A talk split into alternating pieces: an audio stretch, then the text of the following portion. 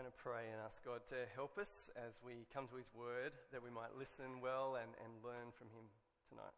Let's pray.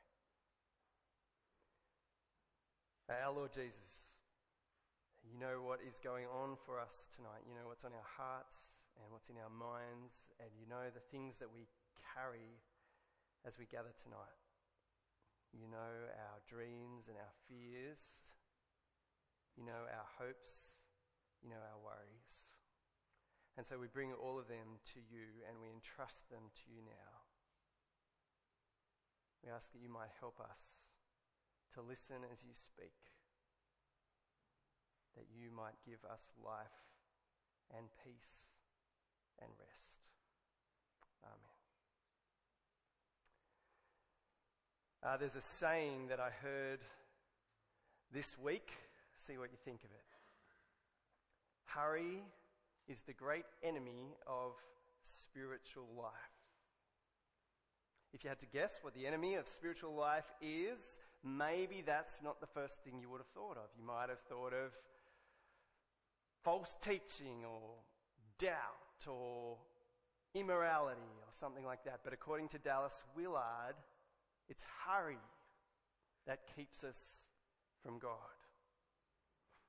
Uh, this week I was listening to an American pastor named John Mark Comer speak about this topic and he fleshes this out. This is what he says. He says, an even greater threat to the future of the church than secularism and the progressive agenda is honestly just the distraction and the busyness and the materialism of our culture. Our culture says do more, be more, work more, buy more, play more, do it better, do it harder, do it faster, cram more and more into life, accumulate, accomplish, click, swipe, search, post, go, go, go. We're always on tap. Checking emails, responding to messages, processing information. Uh, there's uh, an organization, one company estimates that the average person sees 5,000 advertisements every day. So we're faced with choices and choices, more and more choices. Uh, here's another saying I heard. If the devil can't make you sin, he'll make you busy. And so the passage we've just read is vitally important for us because it's about rest. It's about stopping so that you're not too busy or too distracted for worshiping God or for loving others or for nourishing your own soul. I mentioned this morning, I think it's kind of like God's got a, uh, definitely God has a sense of humor about these things. You know, I'm preaching on rest and then last night I set my alarm clock um, at the wrong time for church this morning. And um, so I had an extra hour of rest and an hour less of prep time. But anyway, tonight we're thinking about rest. And some of us might be thinking, well, that sounds good in theory, but what about in real life when I'm juggling all these different responsibilities, maybe work and family responsibilities and study assignments? Uh, are we in, still in holidays or are we back? Depends on your semester kind of thing, doesn't it? But even if they're not piling up, they're going to pile up soon, all those assignments. Yeah, and it can make rest feel impossible. It is hard to rest. In fact, ironically, I think sometimes it actually takes some work to rest. Because it requires not just a change of schedule, but a change of heart. It requires a concerted effort to resist the culture around us, which is saying, do more, be better, try harder, go faster. And so it is hard. And I want to say tonight as well, it's just not something that I'm very good at. I'm just as driven and as restless as any of you. So this is hard, but it's also exciting because Jesus says that we can learn to rest and we can learn that rest is good. There's a challenge for us here though. We don't want to turn this idea of Sabbath rest into some kind of burden, uh, kind of a rule or a law that we have to keep. Because if we turn, if we somehow turn rest into a burden, well, we've missed the point. That's what we're thinking about tonight. How can we rest? How can I find rest in a restless world? And we're looking at Matthew chapter 12, and um, we're kind of going to roughly think about three things as we go through. We're going to first of all think about this, um, uh, this restlessness in the world. A, a restless rest is where we're starting off with. And then we're going to see Jesus offer a better rest. And then finally, we're going to think about how we practice rest. That's kind of the, how it goes. So if you have a Bible in front of you, it'd be great to have Matthew chapter 12 uh, open so you can follow along.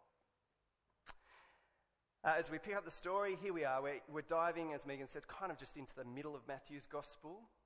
And as we look around us, we see Jesus and his disciples, and they're walking through these fields of grain. So we're in a rural kind of setting. And at first, that might seem quite restful. You know, I'm kind of picturing golden sunlight filtering through a light breeze, making the grains all ripple in the wind and well, it's actually not like that at all if we read the Bible, because the disciples are hungry and there's no Macca's and no KFC in sight. And so as they go, they start picking up, you know, the heads of the grain and eating them. I don't really know what that would taste like. I imagine actually a bit dry or something. What do I know? And what do they care? They're hungry, so they eat this stuff. And it would be fine because in the Jewish scriptures, there's actually this law that says it's fine for travelers to pick the grain and eat from the fields as they travel through. It's one of the beautiful little parts of the Old Testament. It would be fine for them to do this. They're not stealing, they're not robbing. It would be fine, except it's the Sabbath. And you're not supposed to work on the Sabbath. Sabbath was about stopping.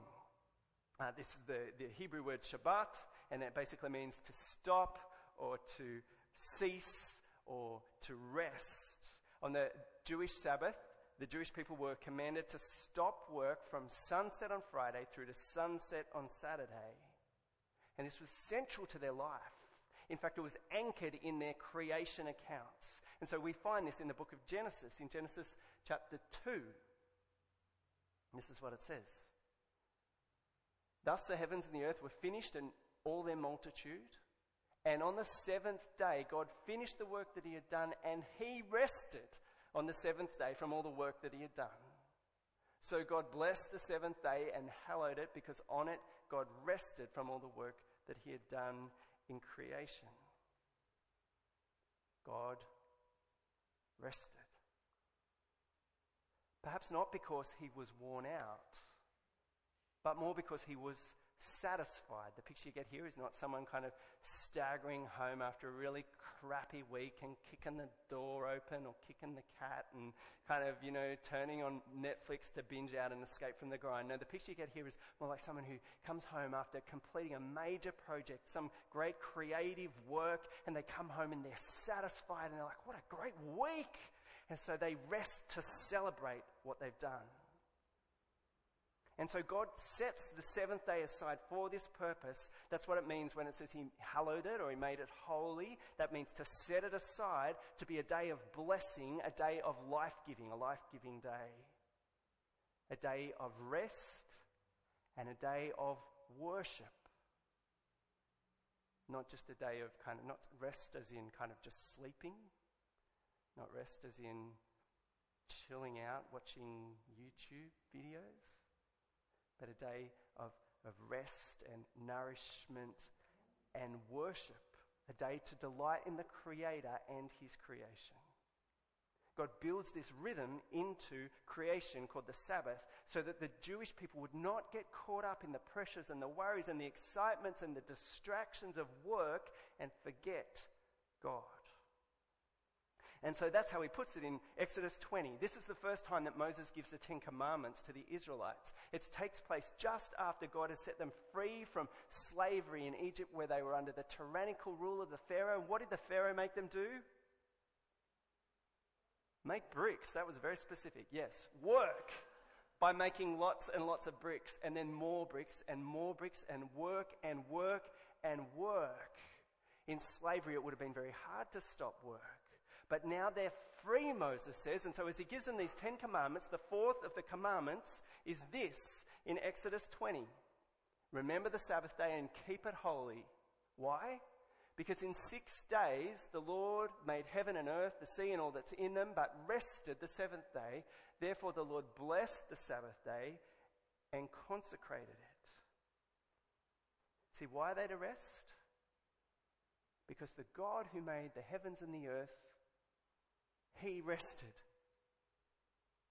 You know, maybe some of them were like some of us, high achievers, type A personalities, go, go, go, go. And they're, you know, they're thinking, what the heck? You can't be serious, Moses. Or maybe some of them were like some of us, kind of more warriors and maybe think about the practical things. But if I rest, will I have enough money and food? Everything, the world's just going to fall apart if I stop.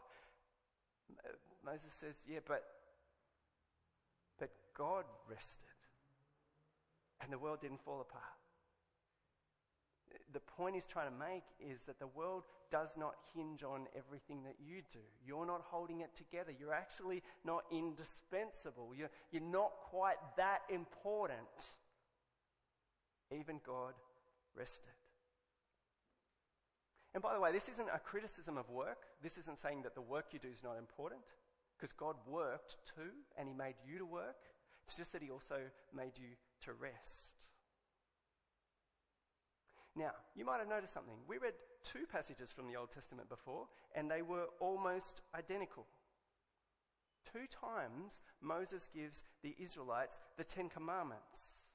The first time in Exodus, straight after they come out of slavery. The second time's 40 years later when they're standing on the brink of entering into the promised land. He gives them the Ten Commandments again. And once again, the fourth commandment is observe the Sabbath day, keeping it holy.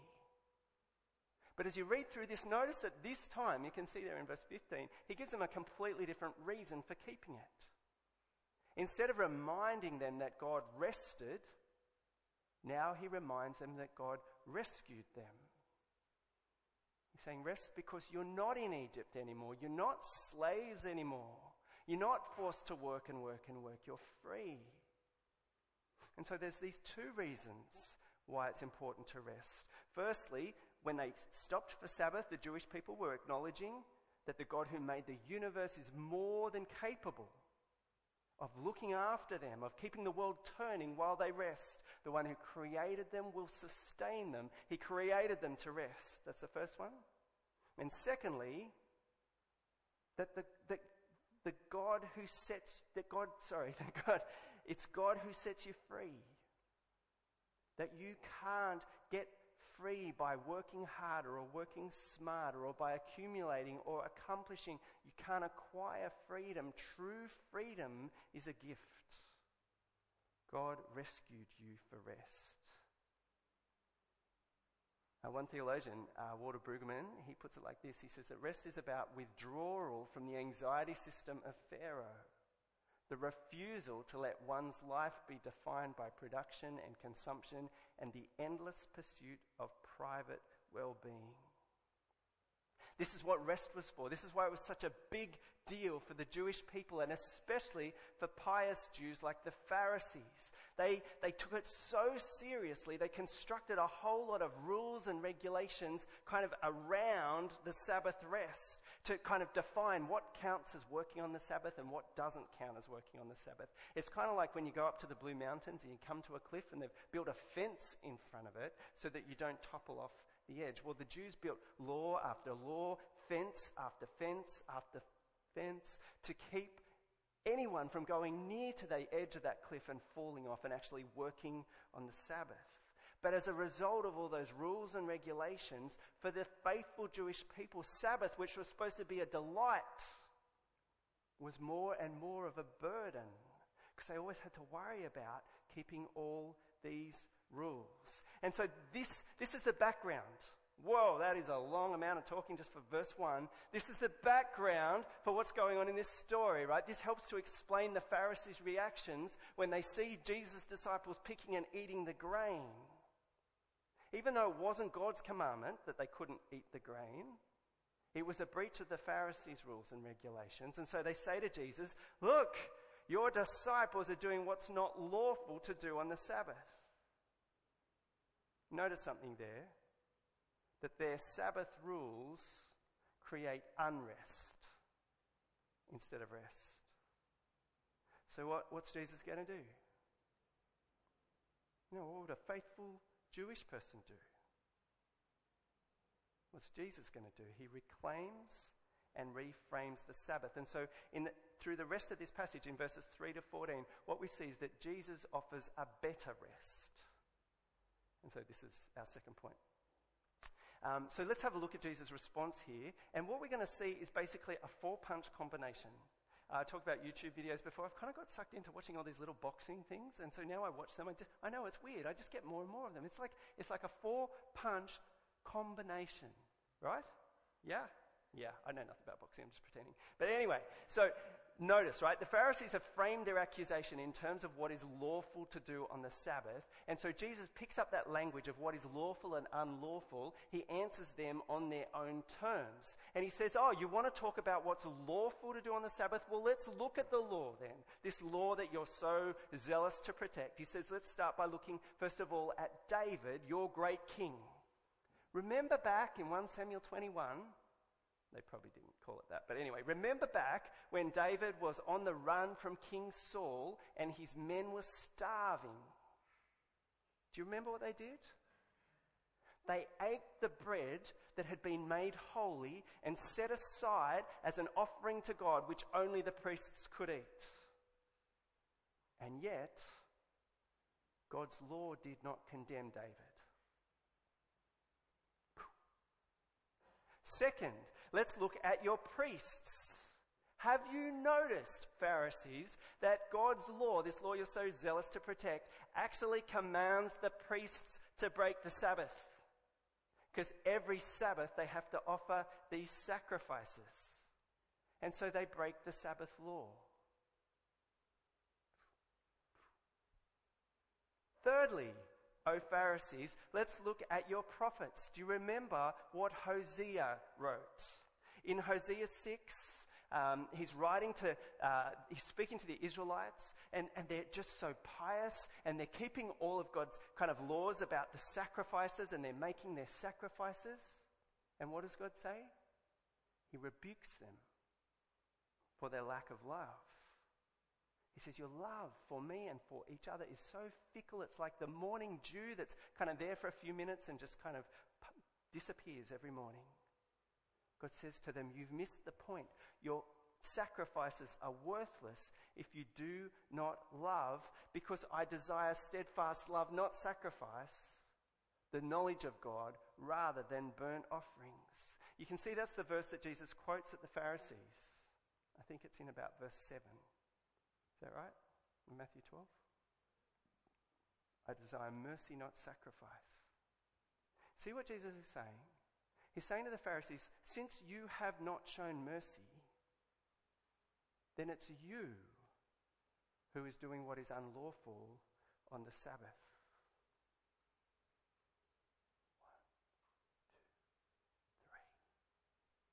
Notice that the problem is not that the Pharisees take the Sabbath too seriously, Jesus takes the Sabbath very seriously.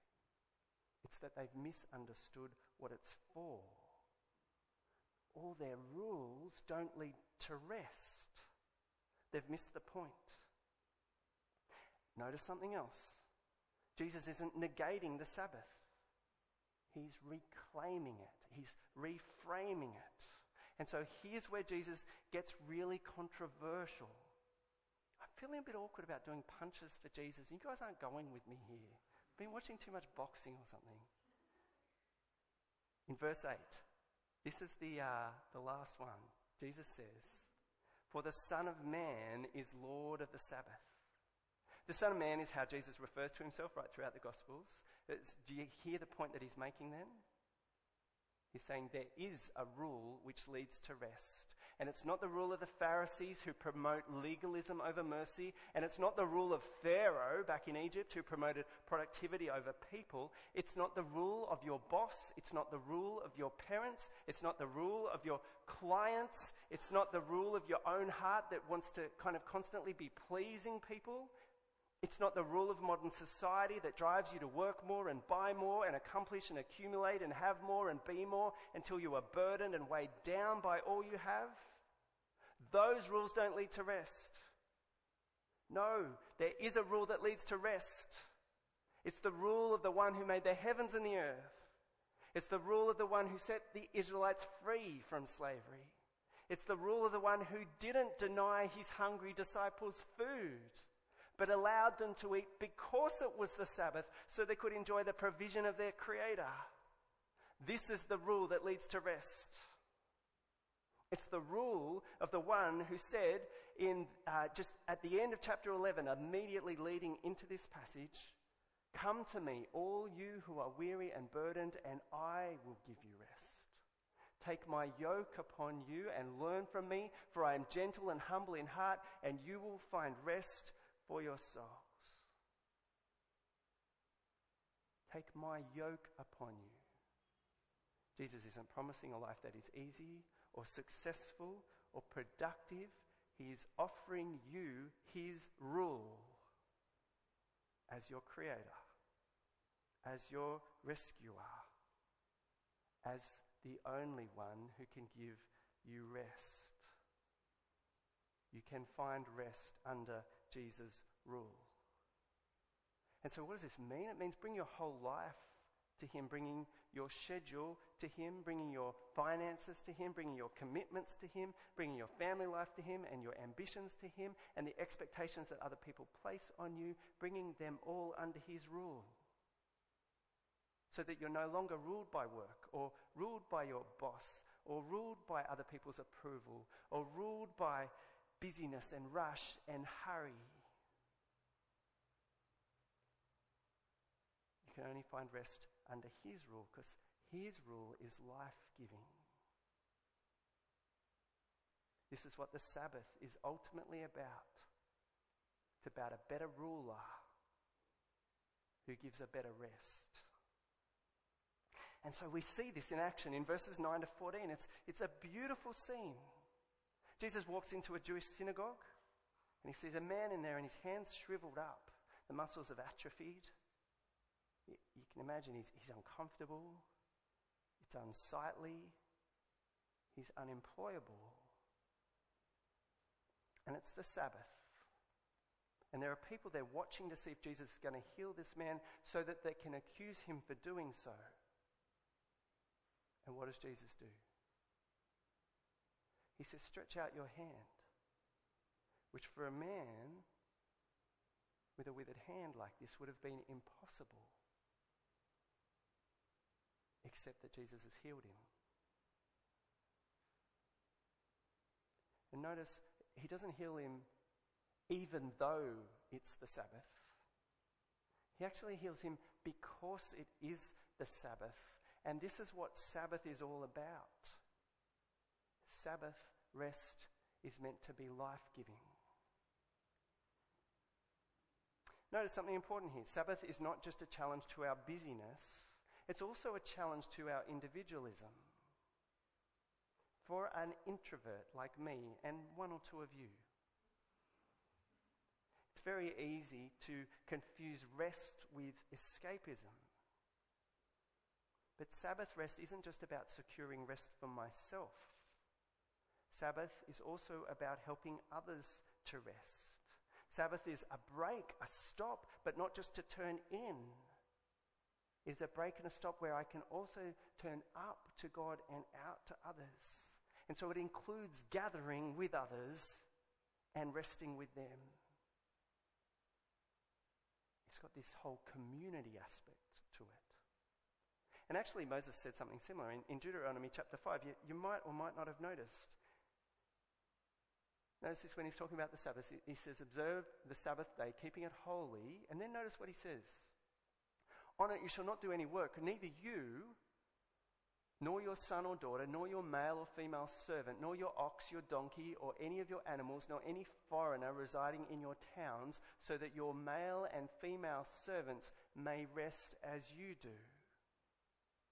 It's got this whole community sense to it, and he's speaking to someone with the power to help secure rest for others.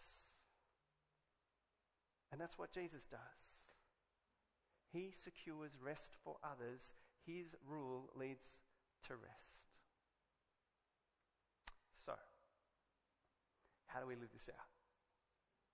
What does it actually look like in the modern world to practice a Sabbath rest.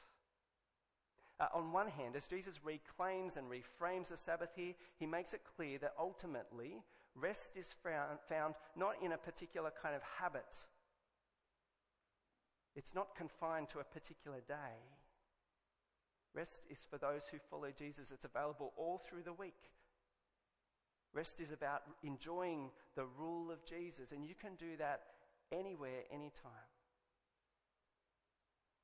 It's not limited to one day. And yet, on the other hand, Sabbath, stopping, ceasing, resting, is a gift to help us do that. Because in our hyper individualistic, consumeristic world, life is so busy and so distracting. We have so many good things we're trying to fit in. I think it's almost kind of like life is like walking down a, a, sh- uh, a um, aisle in, in a supermarket. And we're trying to fill our shopping trolley to the brim. And we're, we're enticed into a slavery of, cho- of endless choices and chances that sever us from rhythms and relationships that can anchor us in rest. I'll say that again, it's way too wordy. We're enticed into a slavery of endless choices and chances that sever us from the rhythms and relationships that can help us to rest. We have all these options available to us, and we just pick and choose whatever we want. And so our lives actually become more chaotic and more severed, more fragmented from community and other people. And so, of course, it's harder to form rhythms and habits that lead to rest. Does that make sense? That's a, something to chew on. The tragedy of modern life is that what looks like freedom denies us rest. John Mark Comer puts it like this He says, Not all busyness is bad, but there's a kind of busyness which goes straight past your iCal and into your soul. Apparently, a bunch of people this morning didn't know what iCal was, and I presume it's just your calendar on your iPhone. There's a kind of busyness which goes straight past your schedule and into your soul. And so perhaps we might want to observe a kind of Sabbath, not because we have to, but because it's wise. Not because we're commanded to, but because we want to, because it's going to help us to rest in Jesus and so give us life. So, how do we practice rest? At this point, it's really important to say there's just freedom. There's a lot of freedom in how we do this. It's like God carves out a space for us to worship Him and to rest with others, but He leaves it up to us in lots of ways how we'll fill it in. And so I reckon it's fair to say Sabbath today for us will vary from person to person. What constitutes rest for an extrovert Is that right? Yeah. Might be a crushing burden for an introvert. and vice versa. What constitutes rest for some person with a young baby that never sleeps through the night is going to look very different from what constitutes rest for someone who's in first year of uni and, you know, that kind of situation. What constitutes rest for someone who lives on their own is going to look very different for someone who lives in a family of people who don't share their faith in God. So there's freedom in how we rest. And if we try to turn the Sabbath into a list of rules, it becomes a burden that actually undermines rest. But that is not a reason not to rest at all. And so, like I said at the beginning, I'm no good at this. And so, what do I do? I listen to a sermon and heard someone else tell me how he does it. Um, this guy, John Mark Comer, is this um, hipster, super hipster, cool looking, I wish I was like him, um, American pastor in Portland. It's like the coolest city in the world, apparently. And um, he's great, though. And he talked about how he and his family are trying to do this Sabbath rest. And he was very careful to say you've got to work out a rhythm that works for you. But this is a little bit about what it looks like for him. He's in his mid 30s, got a few kids. He's a pastor, which for him, like me, means that Sunday is a kind of a big work day, maybe not a day to rest. And so what he does with his family is each week he and his family do rest, kind of like the Jewish people, from, Friday evening through to Saturday evening. Remember this freedom in how you do it. But they come home and uh, they get out their phones. Can you believe it? And they turn their phones off and they actually put it in a box and hide them away. It's like withdrawal symptoms already, just talking about it. And then they share a family meal together, a, some sort of a special meal, a sense of celebrating together. Nothing too stressful, but a sense of celebration and eating, not just eating, but connecting with each other and with God. And so over dinner, so that it's not just a nice kind of meal, he's teaching his kids these liturgies. And I reckon if you took nothing away from, apart from this tonight, this might be a way to start moving towards Sabbath. As a way of remembering that rest is anchored in knowing and being known by God. This is, you know that Bible verse, be still and know that I am God? Well, he teaches his kids to say this and to work backwards from the whole thing down. So be still and know that I am God. They say together. Be still and know that I am. Be still and know. Be still. Be. To help remind them that Sabbath is more about being, being known by God and made by God and loved by God than doing, doing, doing. And then on Saturday, his day is set aside not for chores and not to do lists and not for answering emails, but for rest and worship. And he's an ex- introvert, so he spends some time by himself, and his wife's an extrovert, so she spends some time catching up with friends. They actually try to do this rhythm every single week. They don't always get it right. Now, like I said at the beginning, this seems hard. The reason it's hard is because it is an act of resistance. Uh, Walter Brueggemann, the guy I referred to earlier, he explains it like this. He says that Sabbath is an act of resistance and an alternative. He explains it like this. It's going to be a long quote, so it's on two slides. In our contemporary context of the rat race of anxiety, the celebration of Sabbath is an act of both resistance and alternative.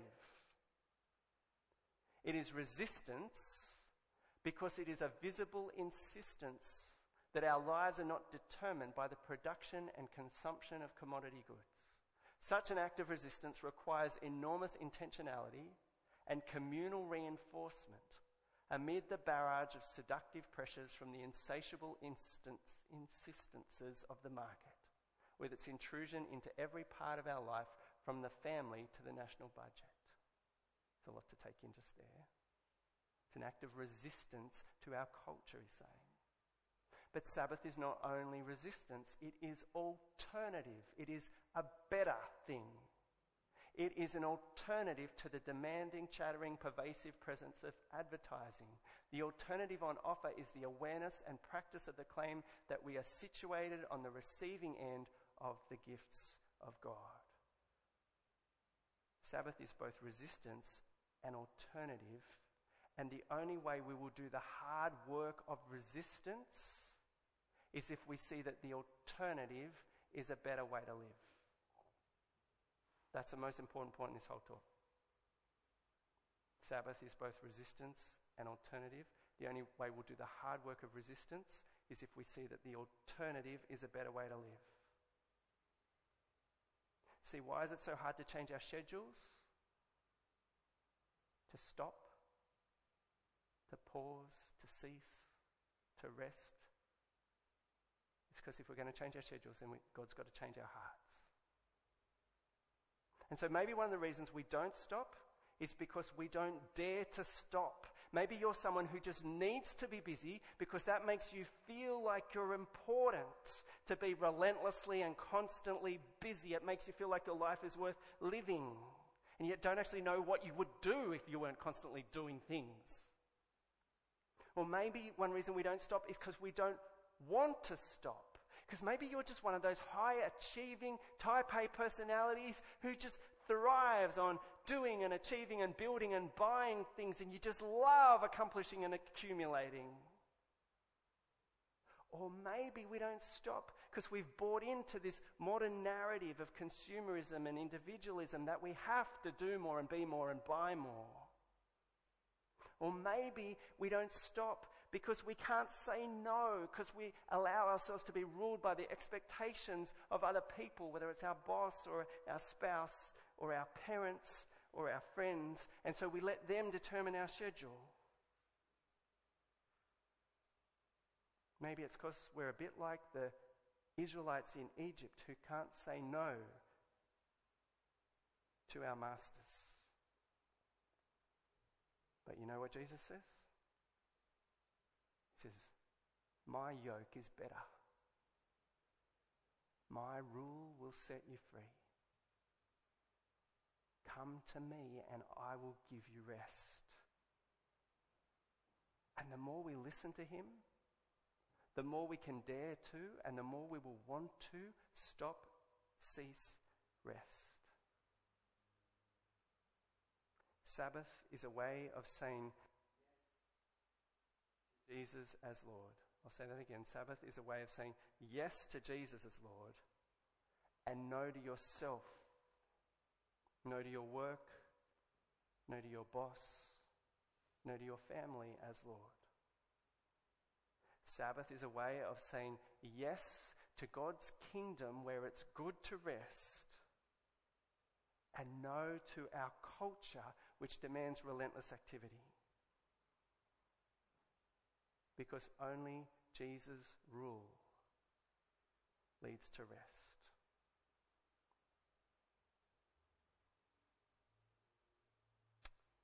I'm going to pray for us.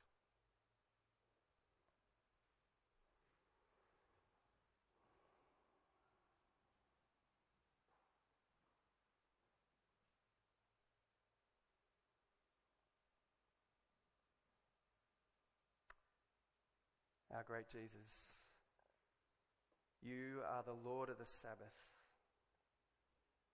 And so we come to you for rest. As we stop and as we worship,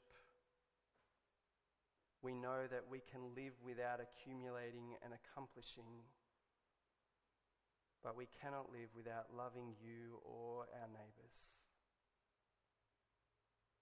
And so tonight we ask you to give us strength to hand over to you our restlessness and embrace your better alternative that we might refocus our lives as we trust in your goodness. That we might come to be our true selves, free from the tyranny of always wanting more, as we rest in your better rule. Amen.